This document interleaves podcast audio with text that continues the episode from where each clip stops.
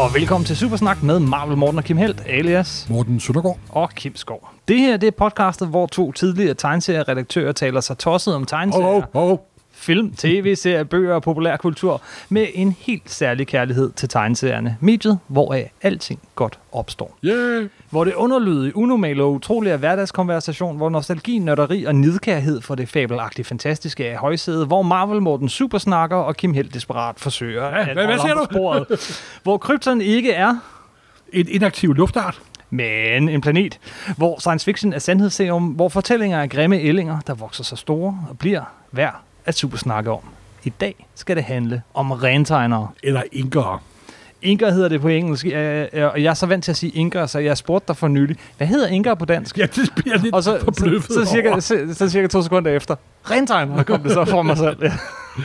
Nej, men øh, alle, mange af de tegneserier, der er blevet lavet gennem årene, er jo blevet lavet under det, man kan kalde fabriksagtige tilstande. Især de amerikanske. Ja, især de amerikanske. Og det var en tradition, der startede tilbage i The Golden Age, hvor Golden mere var de penge, der blev tjent, end det produkt, der blev produceret.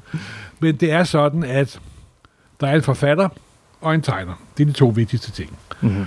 Enten laver han et manuskript, eller også så snakker jeg snakker de sammen, og tegneren laver hele historien, eller køber og lige. Ja, og så kommer øh, forfatteren måske bagefter, og kommer, kommer dialog i, og den Ja. slags. Men så efter, at tegneren, tegneren tegner i blyant, og da, repro, den, og da trykketeknikken kræver, at det skal være klart sort-hvid, skal være en, der man kan rentegne bagefter. Mm. Og det er så en anden tegner, gør, fordi det går meget hurtigere nemlig. Man kan producere flere sider, og det bliver sendt til rentegneren, der så rentegner. Og hvis man er, bliver sådan lidt interesseret i amerikanske tegneserier, så begynder man at kunne genkende tegnerne meget hurtigt. Men man begynder også at kunne genkende. Rentegnerne. rentegnerne, og så uendelige diskussioner om, hvem der har rentegnet hvad, og hvornår, og hvor videre og så videre. Og nu synes jeg, at den her podcast, at vi lige skulle give rentegnerne en chance. Ja, Dem, der er i ude i kulissen, skal også Og- have lov til at komme lidt frem. det skal de. Og, og øh, lige måske lige inden vi gør det, lige nævne de andre ting, nu du nævner processen. Altså, så, så udover en, en tegner, en forfatter og en rentegner, så er der en faglægger. Og en håndtekster. Ja, og det er sådan cirka det. Øh, så er der en hel masse øh, sådan nogle redaktører ligesom mig, som er... Det du ikke lavet op, og så videre, og så videre. Og den her proces, vi, vi øh, beskriver, det er sådan en lidt sådan en simplificeret proces, og at den er de senere år blevet meget påvirket af noget, der hedder computer, noget, der hedder internet. ja, Så det, vi beskriver, er måske også ting, der foregik meget tilbage i 60'erne og 70'erne. og nogle af tingene bliver så holdt ved, øh, simpelthen fordi, øh, at, at, at tegnerne holder af den her proces. De holder af, hvad der bliver gjort ved deres tegnere, ved deres tegninger, når de giver dem videre til en rentegner. Det kunne være sjovt på et tidspunkt at lave et afsnit om, om håndtekster og et afsnit om, om øh, faglæggere, men, men øh, nu gør vi det om rentegnere. Simpelthen. Øhm, og øh, jeg kan starte med at sige, til sidste programmet, så kommer der et øh, 20-25 minutter langt interview med en øh, rentegner, som var i Danmark her for nylig. Øh, øh, Mick Gray, som vores fælles øh, venner bekendt, øh, Henrik, øh, fik her til Danmark. Og, øh, og der snakker jeg med ham om, om ting som forskellige skoler inden for rentegninger, om, om, om selve processen, om øh, hvordan det er at være rentegner i dag, Cool. den slags. Så det kommer til sidste program, og sådan et interview med ham. Øh, men først Så er tager der, vi en nostalgisk rejse gennem de rentegner, vi holder mad af. det gør vi nemlig. Men Morten, hvad, hvad, hvad, hvad er vigtigheden af en rentegner? Øh, Rigtig vigtigt af en rentegner er, at han kan smøre noget blæk på, så de er i stand til at reproducere den, så man kan lave et tegneseriehæfte. Mm-hmm. Det er sådan set funktionen.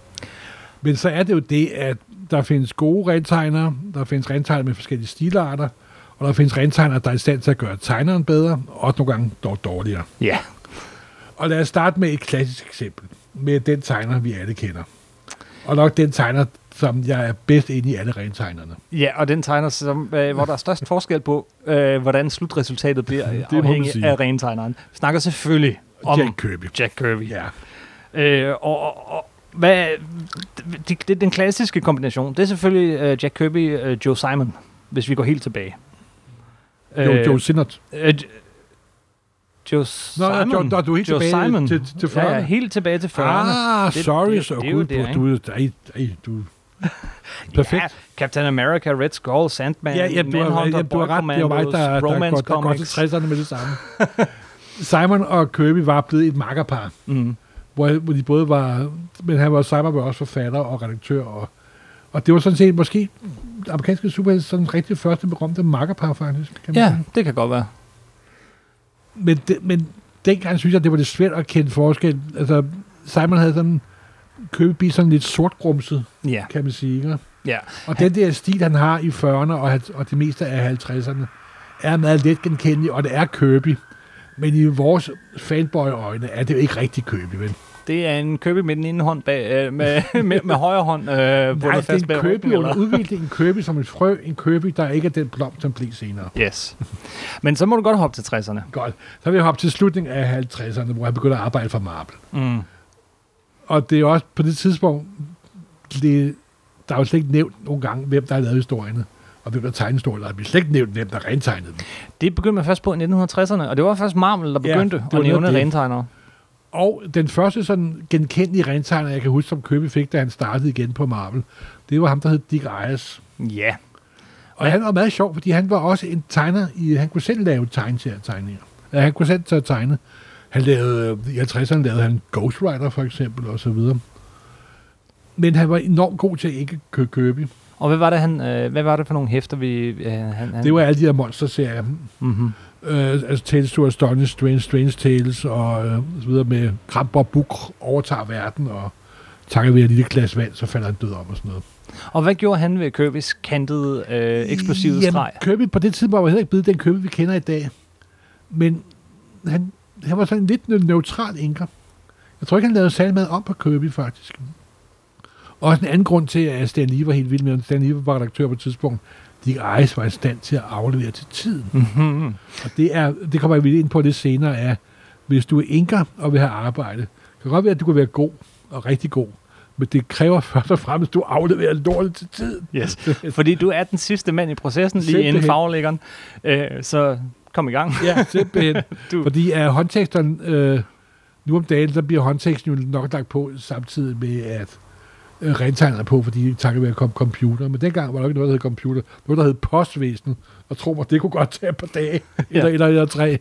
Så først øh, var siden lavet i blyant, og så sendte tegnerne det videre til håndteksteren, Mm. der så med, med blæk lavede alle boblerne og alle, og alle de der bogstaver. Og så videre til inkeren, der så gjorde siden færdig. Og, øh, men øh, Den første sådan rigtig store købe inker, det var Dick Eyes. Så begyndte uh, Marble Age, og så kom de første numre af Fantastic Four, og det er stadig den dag i dag et kæmpe diskussion emne, hvem der har inket den. mm-hmm. Men den første, hvor med, med 100% sikkerhed ved det, med 100% sikkerhed, det er Fantastic Four nummer 5, hvor Dr. Doom dukker op første gang. Det er inket af Joe Sinnott, der senere går hen og bliver i mine øjne, og nok mange andres, købes hofinker. ja. De andre er sådan lidt usikre. Der er nogen, der mener, at det er John Verboten, nogen mener, at det er Dick Eyes, og der er uendelige diskussioner, og det er jo også det, der er lidt sjovt ved det. Når man ikke ved, hvem der er inket, så kan man jo rigtig skændes om, hvem der har, der har, der har inket det. Men så, som du sagde, så begyndte Marvel at indføre, at de faktisk også nævnte øh, rentegneren. Og øh, i starten af Fantastic Four, så er det, så er det Joe Sinnott. Ja, nej, nej, det er det ikke. Det er øh, Dick Eyes og øh, Steve Ditko indgår også i nummer nummer 13. Ja. Der kommer en, der hedder George Bell på, Ja. som der er nok en af købets værste inker. Han nærmest sådan klattede det til med sort, og prøver at udslette det hele, og så videre, og så videre. Så ikke særlig pænt ud. Efter ham, så kom der en rentegner, som der er meget mærkelig, men jeg kan enormt godt lide, ham hedder Chick Stone. Chick Stone, ja. Og han har, for første gjorde han tegningerne meget mere hvide og lyse, og så har han sådan en tyk korrekturstreg om alle figurerne. Og det, det, og det, i dag vil det måske fremkomme meget agtigt, men det var en virkelig god periode. Det vil jeg, vil jeg sige. Så efter det, så var der enkelte numre, hvor øh, Vincent Coletta øh, overtog. Og Ham Vincent Coletta og Jack vi- Kirby er jo en lidt sørgelig historie. For Vincent Coletta var en enker, der kunne aflevere til tiden. Ja, det var han. Og så fandt man ud af, hvorfor han kunne aflevere til tiden. For når han sad og inkede Kirby, han var især meget lang, han var tid øh, inker på tor i mange år. Nå, det har jeg sgu ikke tid til.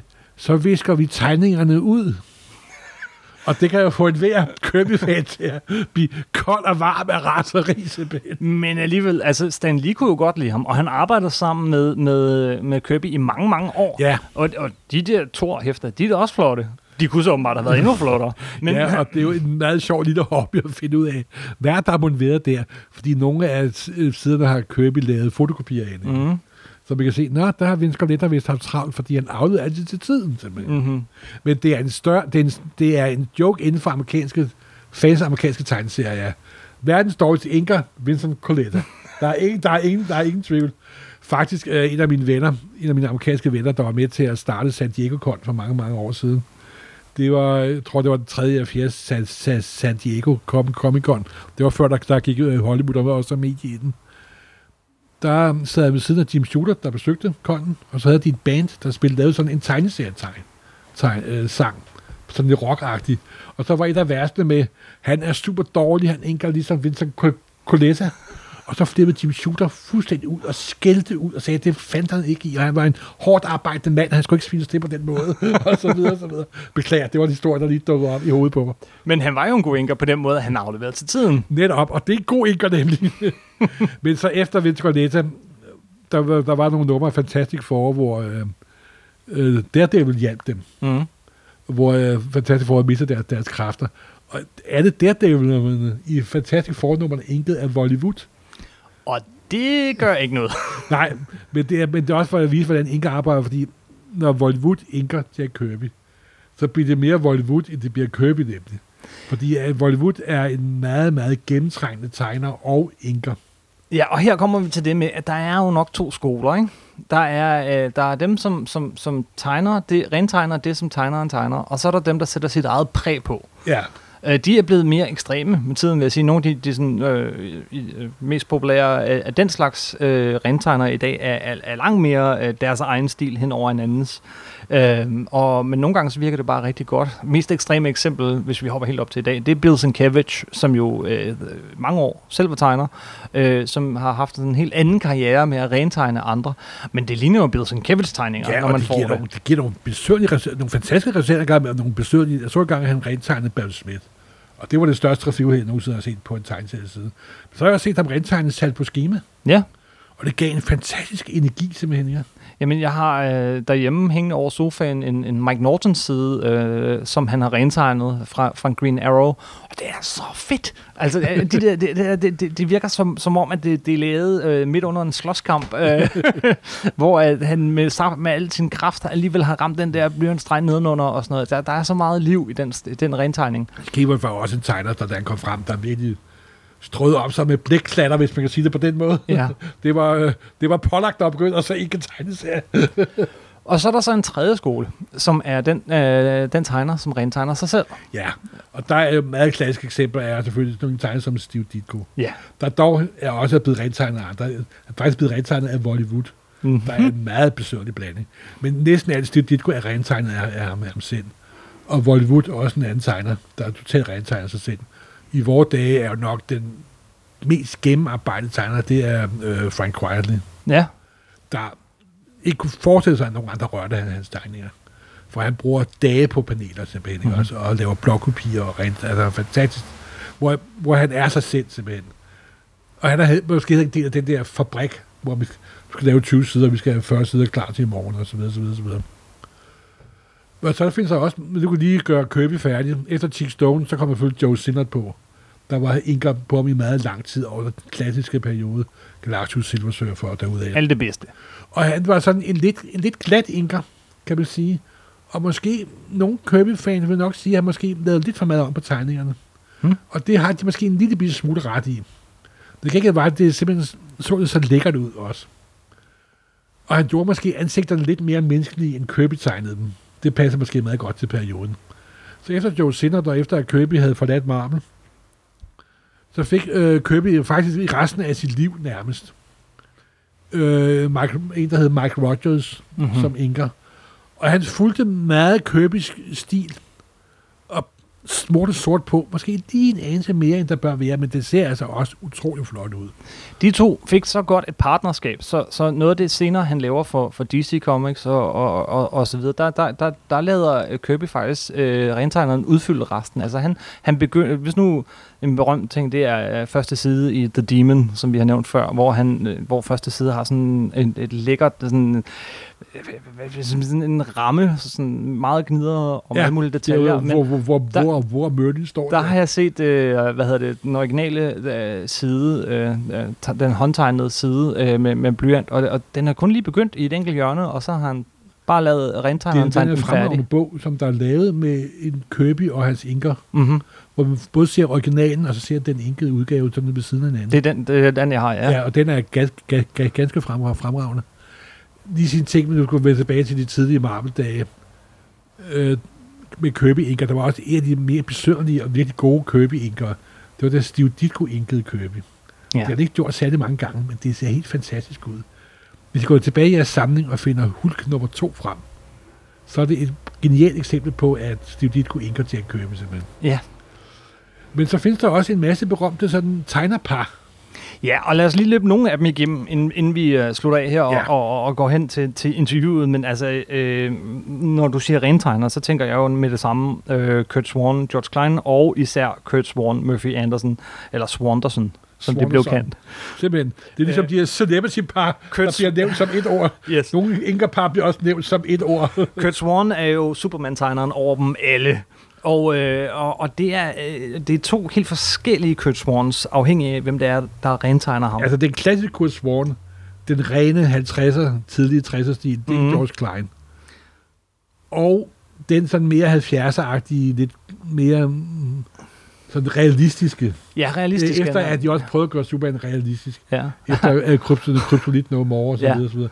Det var Murphy Anderson, og det er utrolig lækkert og meget slægt. Måske en anelse for slægt i virkeligheden. det er meget lækkert. Det er Ja. meget lækkert. Og så er der selvfølgelig uh, Gene Colan, der også var en fantastisk tegner, har lidt mange fantastiske inkere. Men når man siger Gene Colan, må man næsten også sige Tom Palmer. Ja, og jeg tror for mange danskere, der har læst øh, øh, Daredevil fra 60'erne og den slags, så, så var det jo en helt anden. Det, var- det, det var øh, Seth Shores, som, som yeah. tegnede Daredevil, men derudover Tomb of Dracula og alle de her ting. Øh, det er Tom Palmer. Og, Øh, det er det meste af Tom Palmer i starten.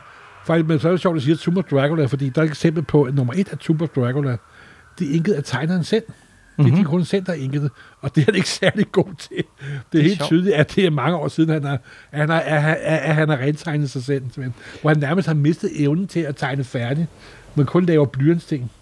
men, men Tom Palmer, han bliver en af 70'ernes øh, sådan mest, mest brugte, mest Ja, sete. Øh. Og han er meget kraftig. Han, man kan se, det er Tom Palmer. mm-hmm. Og han begynder også at bruge lidt, lidt racet og lægge skygger på og så videre. Og det ser enormt flot ud. Og, men det har også tendens til at drukne den originale tegner. Ja, men, øh, jamen det kan, det kan godt være, fordi de, de ser på nogle måder meget ens ud, når man kigger i, i 70'erne der, og ser en, en Avengers øh, eller, eller, eller, lignende serie, som han har inket. Det, det kan Altså godt han ikke især John Buscema og så øh, Gene- Colan. Ja. Og der var også begyndt at bruge det, at hvis du tegner ved, at det er Tom Palmer, der er på som inker, så behøver jeg måske ikke at gøre min tegning så færdig, som jeg plejer at gøre. Mm. Så begynder man at det, det, det ting, der hedder breakdowns. Ja. Hvor det er mere en skitse, men ikke lige så meget som en tegning. Hvor vi sådan lige, vi, vi, vi, vi, vi fortæller historien, så må rentegneren, skråstreg, tegneren fylde ud. Man, stu- man, man overlader mere til rentegneren, og det bliver mere og mere øh, normalt. Altså øh, det, det mest, øh, når, når der kommer til sådan noget breakdowns og, og rentegner, så er det bedste eksempel, jeg kender, det er Frank Miller, Claus Jansen. Claus Jansen, som jo er også en af de der rentegnere, som virkelig sætter sit præg. Men hvis man ser en Daredevil-side af, af Frank Miller, jeg har stået og- med en i hånden og kigget, wow. det er utrolig få detaljer, der er. Altså, man, tænker jo, Frank Miller, Daredevil, øh, en til en, men i virkeligheden er, betyder Claus Jansen utrolig meget, fordi uh, Claus Jansen, han, han, han, han færdiggør, hvad der i virkeligheden kun er breakdowns. Husk, at bilen, når den forlader fabrikken, er lavet af mange mennesker. Mm-hmm. Øhm, altså, vi kan jo blive ved, men, men øh, man kunne også øh, tage Neil Adams og Tom Palmer, eller Neil Adams og Dick øh, Giordano. Øhm, men, men, men Jeg vil også lige sige, at med hensyn til, til breakdowns, der øh, i 80'erne, 70'erne og 80'erne, der Marvel producerede enorme mængder af Conan the Barbarian, Ja. især i sort-hvid, der betalte de John Buscema fuld pensel, men de bad ham kun om at lave breakdowns, fordi så kunne andre gøre det færdigt, og så kom der en masse filippinske inker ind, ser ham, der hed Alfred Akadi, mm, utrolig dygtig. Det var den, det er også de album, der kom på dansk, hvor den ligner nærmest gamle historiske træsnit. Hvor det er, øh, hvad hedder det, Bolskema, der fortæller, og så rentegneren, skråstreg, øh, tegneren, gør det hele fær- færdigt. Og også sådan en meget berømt tegner som Starenko, startede jo også med at være øh, færdigtegner på øh, Jack Kirby, før han så selv overtog serien. Øhm, jamen, øh, man kan jo blive ved med at nævne navne her, ikke? Men, Ja, og- men øh, der er en, en, en, Og det er også lidt svært at, i en podcast at forklare, hvordan en enker ser ud, må man sige. Men der er, der er ligesom to øh, portioner mere af, af, af rentegner, jeg gerne lige vil komme ind på, inden, inden vi sådan kigger på, hvordan det er, man så gør i dag, øh, og hvad der har ændret sig. Men, men den ene, vi bliver nødt til at nævne, det er Terry Austin. Og øh, Selvfølgelig, gud, vi har glemt til Austin. vi har ikke glemt Terry Austin for. Du havde ikke glemt ham. Jeg havde Øh, glemt ham. Som øh, i hvert fald alle supersnaklytter vil kende for hans øh, mangeårige øh, makkerskab med John Byrne. Simpelthen. Øh, men også øh, øh, Marshall, øh, øh, Marshall Rogers, skulle jeg til at sige. Øh, øh, den her gamle Batman-serie. Ja. Øh, det, det, grund til, at jeg nævner øh, og vil nævne øh, Terry Austin, udover at han er kendt, og det er en af de her berømte makkerpar, så er det også, at han gør noget andet end de fleste af dem, vi har nævnt indtil videre. Han bruger et helt andet værktøj. Han bruger en pen. Han bruger en, en pen øh, i stedet for en pensel. Ah, i stedet for en, Øh, det gør, en malerpensel. Ja, fordi de fleste bruger malerpenslen, fordi den kan øh, på den måde sådan, du kan gå fra den ultra tynde streg til den super tykke streg og, og alt det her, hvor, hvor at når du har en Terry Austinson, så er det sådan lidt mere, det er en mere hård streg. Det er en mere, øh, det, det siger du sig selv, hvis du har siddet med en, en pensel eller, eller en kuglepen i hånden, så kan du godt se forskellen, ikke? Ikke en kuglepen, men en, Det er så en meget patentligt. Ja, det er meget patentligt og, og meget øh, sådan fast, øh, håndgribeligt. Ikke? Øh, I nyere tid er der jo også nogle, nogle, nogle, øh, nogle af de her største navne inden for tegneseriebranchen i dag, eller i hvert fald fra 90'erne frem til i dag, er også øh, kendt, øh, kendetegnet ved, at de altid har en fast rentegner øh, med sig.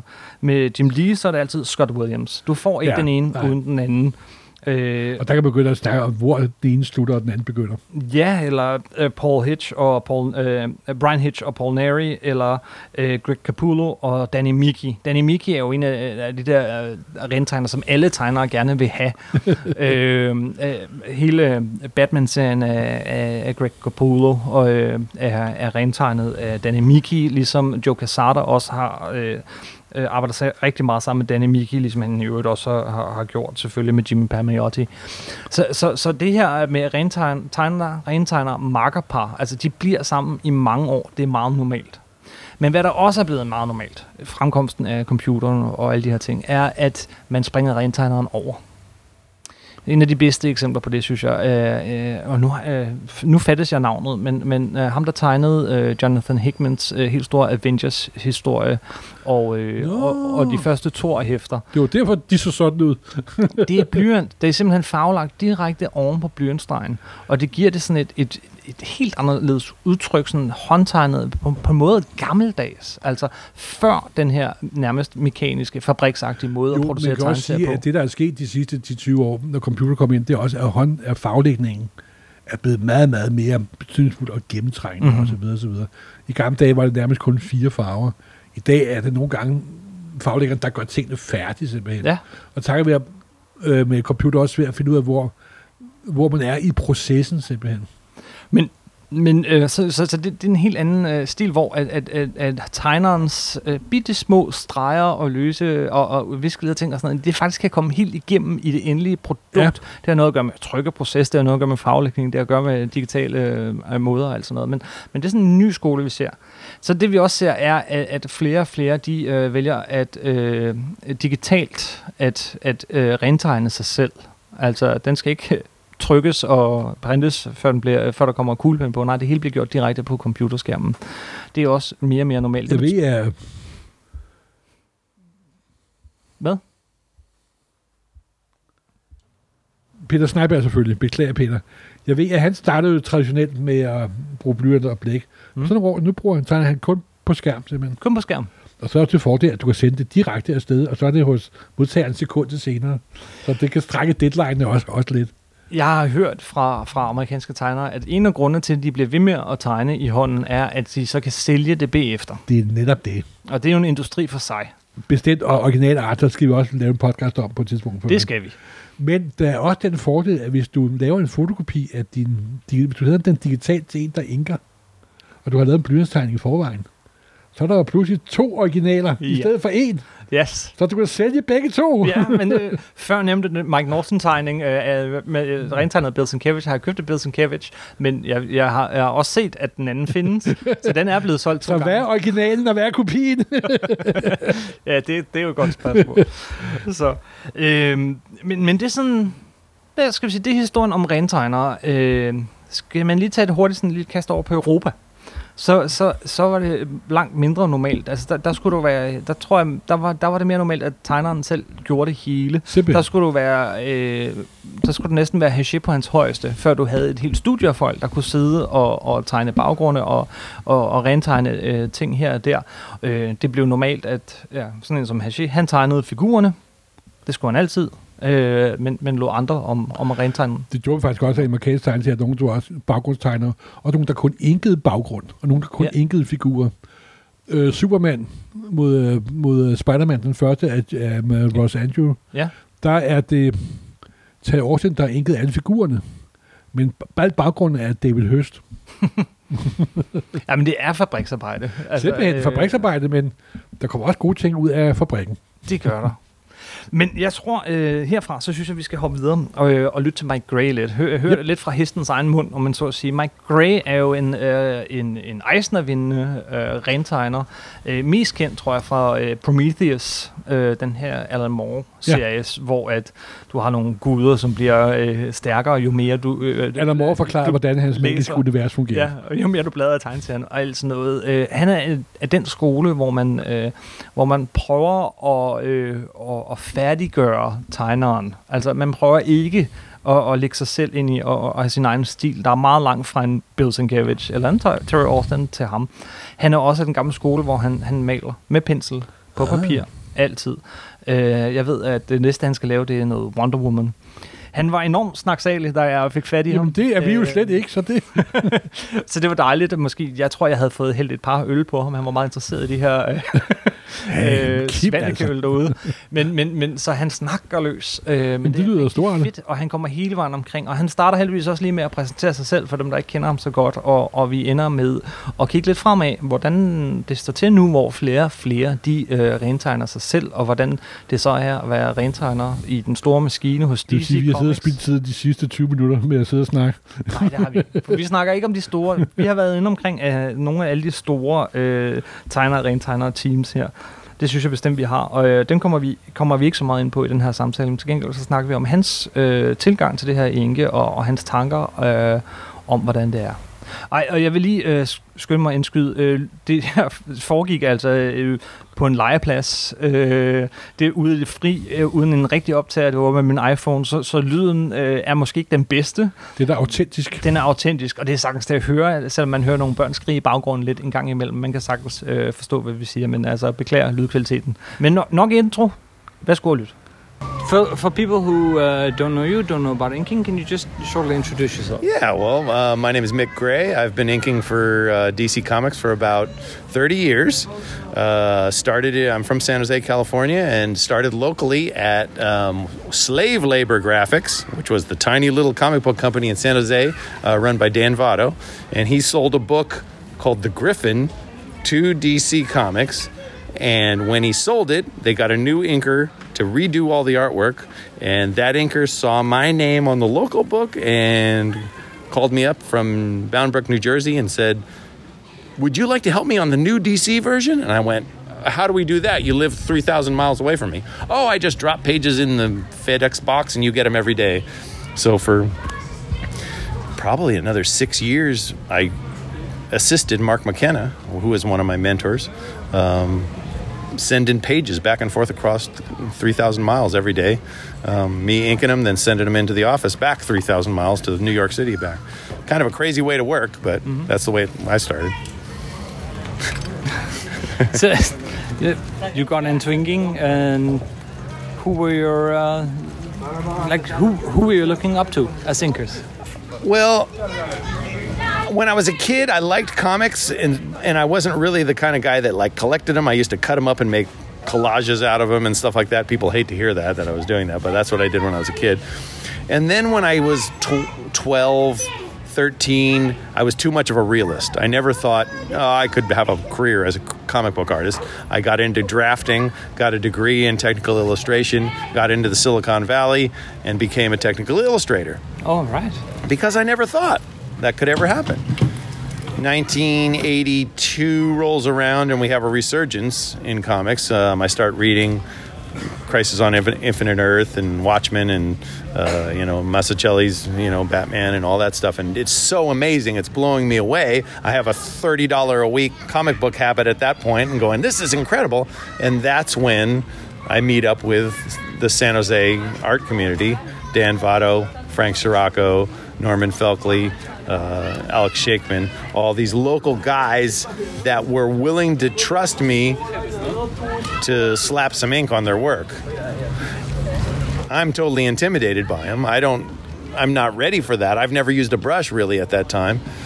You know, I'm all technical pens and stuff like that. And uh, then when I started connecting with Mark McKenna, he was the big inspiration for me where he'd fly me back to Bound Brook, New Jersey a couple weeks of a, out of a year and go, I, I took on three, four extra issues of uh, Punisher. We're just going to do them all. We're going to do three issues in three weeks, you know, whatever, you know. So we'd work around the clock in his studio. And I got to look over his shoulder and watch his, how, he, how he worked. And that was the big thing. Then he'd go, You got to learn to use this Windsor Newton brush because you can't just do backgrounds. You got to do the figures too. And so he's the guy that broke, broke me in on using a brush. And since then, over many, many years of, uh, took me, I always say it took me about eight years to get full confidence with a brush to be able to do any lines I needed to do. And once I got to that point, now it's brush work. 75 percent of the artwork, you know, the lines that I lay down is with a brush, and the the other twenty five is, you know, pens and quills and things like that. So that's that's what got me to where I am. You mainly use a brush. Yeah. Uh, yeah. But Wonderful. They're, they're, they're great uh, inkers uh, who only use pen, almost only. Quill guys blow me away. I don't know how. I know there's guys out there that, that will ink full pages with quills, and I'm just, I've never been confident with that tool at all. It just seems really scary to me in general, but I do use it. I use it for fine, intricate, uh, organic stuff in backgrounds and stuff like that. And then I use it also. I love the quill on a straight edge to do a speed line, you know, mm-hmm. lines that go from thick to really thin, mm-hmm. really fine. So I love to run a quill along a straight edge and get those speed lines like that. But other than that, the brush is my tool because I can go from the finest of fine lines to a quarter inch. I can, I, if you think about it, I have to do a page a day. Every day you have to finish a page when you're working on mainstream comics. So the whole idea of not having to put the tool down, pick up a different tool, reload with ink or whatever, if I can do a percentage, a, you know, a large percentage of the lines on the page with that brush, then I'm saving time. So, what is it that the brush can do? Like I said, it goes from the finest, finest, fine uh, feather lines to right into a bold quarter inch line. Fill in the. You can do it all with one tool. That's what does it for me. Uh, and the the liveness with with that brush. Once you get the what what we call the snap. Once you get the snap of your wrist on a brush line, it's alive. It's a very alive line, and that's what you want. You want to you want to be able to show and that feel of confidence in when you're laying the lines down, so they don't look rough, you know. Or I've I. I'm just I'm a very slick, smooth inker. Like if you asked me to ink Bill Sienkiewicz, I couldn't do that. That's a rough, gritty, crazy line. That's not me. But that's a funny example because uh, Bill Sienkiewicz actually have like a whole second career in inking. Right. I, I have a Mike Norton page at home Right. uh, over uh, in in in our uh, in at our home. Yeah. wh- which he inked, and it looks like a Bill Sienkiewicz drawing. It doesn't look like a Mike Norton thing. Exactly. When you know, guy, he, that guy's an artist. Artist. You know, he's amazing, and he's able to take a. There's those guys are known as we were talking earlier about finishers and embellishers. Really great artists can take a guy, and they're hired for that specifically. Oh, we have this guy's pencils, but we want it to look like this guy. So Yeah. you'll hire him. You'll hire Klaus Janson to come in to do that. You'll hire Bill Sienkiewicz to come in and do it. You know, I'm not a finisher and an embellisher. I'm a guy that takes a guy's really nice pencils and captures what that guy put down. I love it when a penciler calls me and goes, "That's exactly what I wanted to see." You know, you captured my line work there. If I can be quote unquote chameleon like and be able to do different looks, then I'm I feel I've always felt that I'm better off as far as just being an inker. If I can't be an embellisher or a finisher, if I can be a chameleon and capture styles, that's to my advantage, I think. So, so are there like two schools of inking, Yeah, like uh, the Bill exactly. Sienkiewicz, Klaus Janssen school, and uh, who who are doing basically their own thing on top of Yeah. other people's, and then Then just know, enforcing what other people did. Right, right. I mean, there's there's inkers and there's embellishers and finishers, you know, and the embellishers and finishers put more into it. They they actually do their more art. They might they might have to go in and repencil stuff. Who knows? They might have to fix things. They might have to change things. I even have to do it sometimes, but I don't necessarily prefer to do that. I like to see everything that I'm going to ink on the paper first before I start hitting it. And you know, it's it's I've never thought of myself as an artist. I always think of myself as a specialist and a technician because I came from that mm-hmm. technical background. So I always knew that's the reason I got into comics was I did all that stuff that most inkers don't even like to do. You know, inkers want to ink the superheroes and the figures and everything. The backgrounds, oh, they're always laborious and tedious. To me, that was the fun part, doing all the backgrounds, because I was technically proficient at doing cars and buildings and things like that. So that was an advantage that's the way I got a lot of my early assisting gigs. You know, I assisted Randy Emberlin, I assisted um, Mark McKenna, um, Ian Aiken, uh, Chuck Austin, Frank Sirocco. You know, so many different artists just doing their backgrounds for them. You know, and it was fun for me because I was like, I'm part of this. I'm not really, I'm not doing the figures, but I'm part of it. I'm finishing it off. So I actually kind of, that's how I started my career, doing all technical background. And then learn to use the brush after that. But y- doing some uh, pretty famous uh, uh, uh, drawers. Yeah. Is Oh, I- like I- J.H. Williams. I got- You mentioned Steve Ditko Yeah, earlier. I got really lucky over my career. I mean, I've been a blessed individual, you know. Um, just to run through names, you know, uh, J.H. Williams, Barry Kitson, Ryan Sook, um, Steve Ditko, um, uh, Mm. Uh, Patrick Gleason is my longest run that I've had with anybody. And then there's been many fill-ins in between of those of all sorts of of the fantastic artists that are in the industry. I even got to work on Jack Kirby work, you know, before he died, you know. So it's like I've been totally blessed at working with some of the greatest artists in the business and you know, it might have a lot to do with that I'm just I come from that Silicon Valley work ethic where I want to get it done when you need it. You know, and the mainstream comics are all about 22 pages a month every month. If you can do it every month, you got jobs, you know. I've finished jobs that I wasn't happy with, and you turn them in and they go, That's the best. Thank you so much. You got it in on time. They don't, unfortunate, it's sad to say, but unfortunate, a lot of times it comes down to that. Don't matter what it looks like, it's, it's in on time and it's done. Every day of my life, I'm weighing creativity in one hand and product in the other hand. Oh, I want it to look the most amazing art I can do, but it's got to be done tomorrow. you know, so Yeah. it's so it's a tough commercial. It's commercial art. You know, it's it would love we would we would all in the cre You could ask anybody in the industry. We would love it to be fine art every day of our life. But you only get lucky enough once in a while in this in this business to really make it, you know, those labor of love projects. And in my 30 years, I've had two or three that were labor of love. We can put all our all into it, and it showed and it shined. And you to this day, those are my biggest projects. I'd say Promethea, 30 issues of Promethea with Alan Moore and J.H. Williams, and then uh, the Joker hardcover with Brian Azzarello and uh, Lee Bermejo. Those two projects, top of the of my career, and they we had time on those to do them most everything else I've worked on, you had to get it done every month. Boom, boom, boom. You're knocking it out. Compromise as little as possible, but you always have to a little bit to get it done every month.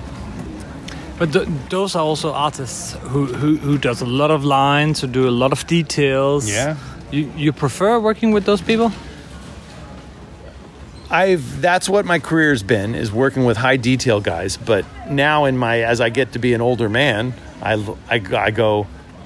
What I love most, I love animated style. You know, the stuff that's just like big, bold outlines, a lot of life, a lot of action, and I can do two pages a day. Per, as you know, compared to uh, you know real detail stuff where you can barely do one a day. Yeah, and and it's alive. And it's It- It seems alive. alive and animated. It's more alive because you're moving faster on it, and you, the lines are bold. You know, and I love that style, but there's not that much of that work. You mentioned uh, Klaus Janson earlier. I, I saw One of some. Uh. I saw some of uh, Frank Miller's uh, later pages of Daredevil. Uh-huh. Not a lot of detail. Yeah, it's very. Uh, uh, it's not a lot. yeah. It- Klaus Janson really, really meant a lot to those books. He's an important guy, man. I mean, the look and the feel of his book, of his inking, it, it's it's the kind of thing that you go, that's a style. You know, I mean, I I have a hard time saying. People say to me, "Oh, I can tell that's your style, Mick," and I always go, I don't have a style. I mean, Klaus Janson has a style. You know, Terry Adam, Terry, Terry Austin has a style. Yes. But I mean, I wouldn't be hired for my style. I'm hired for a different reason. I feel I'm hired to capture this guy's style. You know. And, and that's where we go back to the two schools because you have uh, Austin Yeah. and, and, and Klaus Janson and You uh, know him when you see him. You know 'em when you see them, but but they're not really representing the uh, original artist's Right, work. right. And, and that's how you see yourself. That that's like the Yeah. the, the other school. Yeah. I- if there I- are two schools. I, yeah, exactly, man. I mean, I I don't think there's any to me personally nothing more important than a guy that has labored over a page to do his look to make it exactly the way he wants to. There is no way I would go into that page and go, I'm putting myself over top of this. You know, there's just no way I have, I have that in me. I don't have that want. I have that. I look at the page and I go, I have to capture this. This is so beautiful the way he did this. That's just the way I feel about it. well, that's great. It's it's been my career, and it, and I have to say it's gotten me 30 years into this doing it that way. So it's not about time for me to change and do it any other way. That's all I know really is just to try to make people happy and make people, you know, proud to have me on the book with them. You know, and that's you know uh, in the old days of comics, you had like Jack Kirby and Joe Sennett were together for a long time. You know, I don't know how many issues they did together. It might have been hundred issues. I don't know. Who knows? Jack Kirby did had an amazing uh, long run of of of uh, pages that he did, but. My career has been that way too. Find a guy, stick with him for a long time, so that the the um, confidence level goes really high. And when my confidence level goes really high, that means I'm not thinking, oh, I'm not being tentative. Oh, is he going to like this? I'm not sure. I know exactly what he likes. I know exactly what he wants, and I go, whoa. It's going to be perfect because I know it. I just lay down the lines that way. And confidence, that's what I try to teach my students too, is that once you get to a point where you're confident with your line, that shines through. And you got to have there's nothing more important than life in the lines. The lines can't look dead on the paper, you know. And so when you get to the point where you're confident, life comes shines through. Two final questions. Is it part of your job to get into the head of the one who's drawing? Oh my God, they! If only I could read minds. If an inker could read minds, I wouldn't have any problems at all. But I mean, when you're moving fast, doing 22 pages a month or whatever, and it happened, it's it's gotten me into trouble so many times. Is I'm just like, I know what he wants. I just do this, but then I had to get that done so fast that that face might not be quite what Heath was thinking. I mean, maybe my lines ran adrift a little bit because I was moving so fast. Phone rings. What the hell are you thinking? Oh, what do you mean? That face. Oh, I, I, I had to knock that out. They wanted that today. I had to get it done. So yeah, I've had pencilers angry at me because I was a little off. You know, I wasn't exactly what they wanted. But man, when you're moving fast, this is flowing freeform line work. You know, it's like, do you want me to trace it or do you want me to put life in it? You know, I mean, uh, when you start tracing the art, then you're going to get yourself in trouble. You know, you got to keep the lines flowing in free form. Free form, and uh, you know, it's not like they were wrong in their pencils. It was just like my, I was moving fast and the lines just got off a little bit. You know, but it's happened. You know, if I could read, like I say, if I could read minds, I'd have it made, man.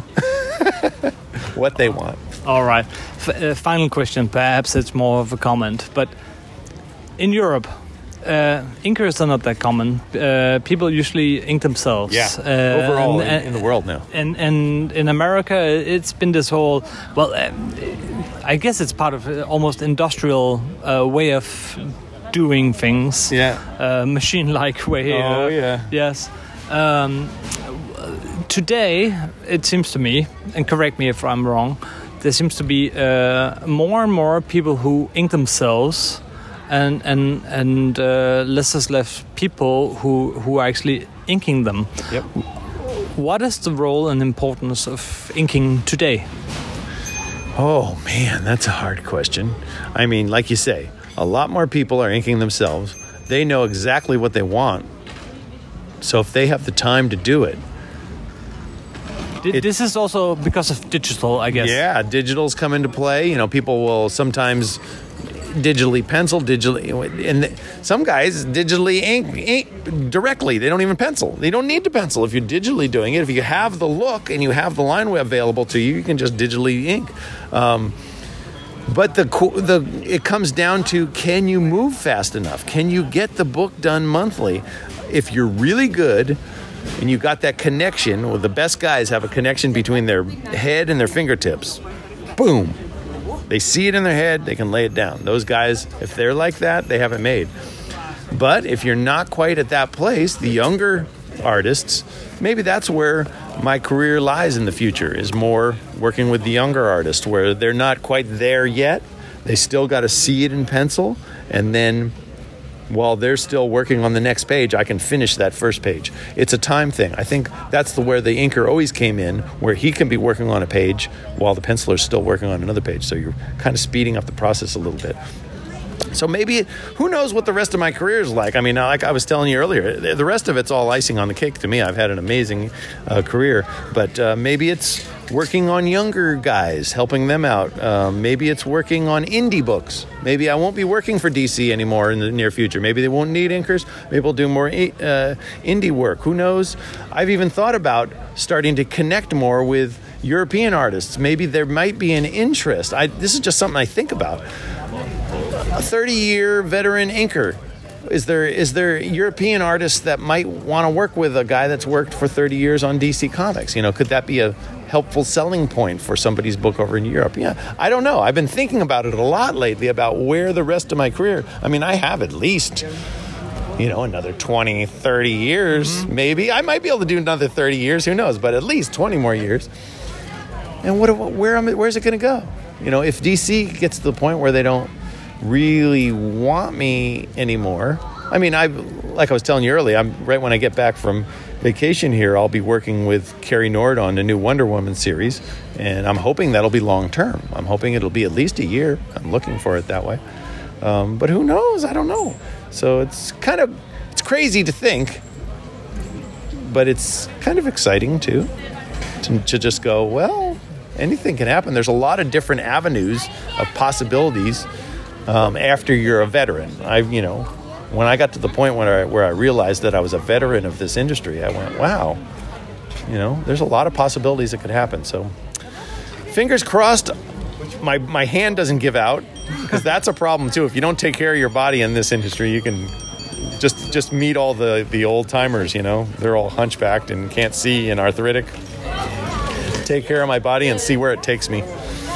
This would be a great place to to end, but I I feel like I need to ask one more question. what is it? Just sorry if it's a broken question, but what is it a great artist needs a great inker for?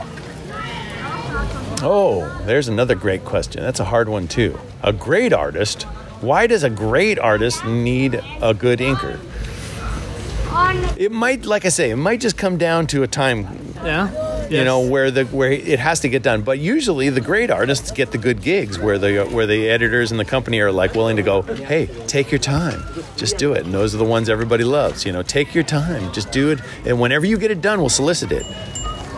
Unfortunately most books are we solicited it last month. It has to be done now you know? So that's the way we work most of the time. So, so what is the the great importance of the great inker i think it's that magic collaboration collaboration? Think about the best ones. Think about Frank Miller and Klaus Janson on Dark Knight Returns, the biggest selling comic book ever, probably. You know, John it- Byrne and it was perfect. John Byrne and Terry Austin, or uh, um, there's so many of them. When they connect, it's magic. So that's what you're always looking for. You're looking for magic. You know, it's like I say, it's only happened a couple times in my career, but other points, let's say a special issue and a special moment and inspiration shoots through the roof. So that's what you're looking for every day of your life. You're looking for another one of those. And I think that's the real thing when you get two people that are really inspired and happy to be working together. Hmm? You know, I think that's the most exciting and important thing in any art form if, if it's collaborative. The is- magic of collaboration. Yeah. The magic that happens in between people and Right. that you cannot tell. Right. Many, many hundreds of hundreds of times every day, people work together and there's nothing. It's just we're working together. But then there's those special moments when you get chills and everybody goes, I love it. It's perfect. And then it all connects. And that's what you're striving for. That's what all artists are striving for.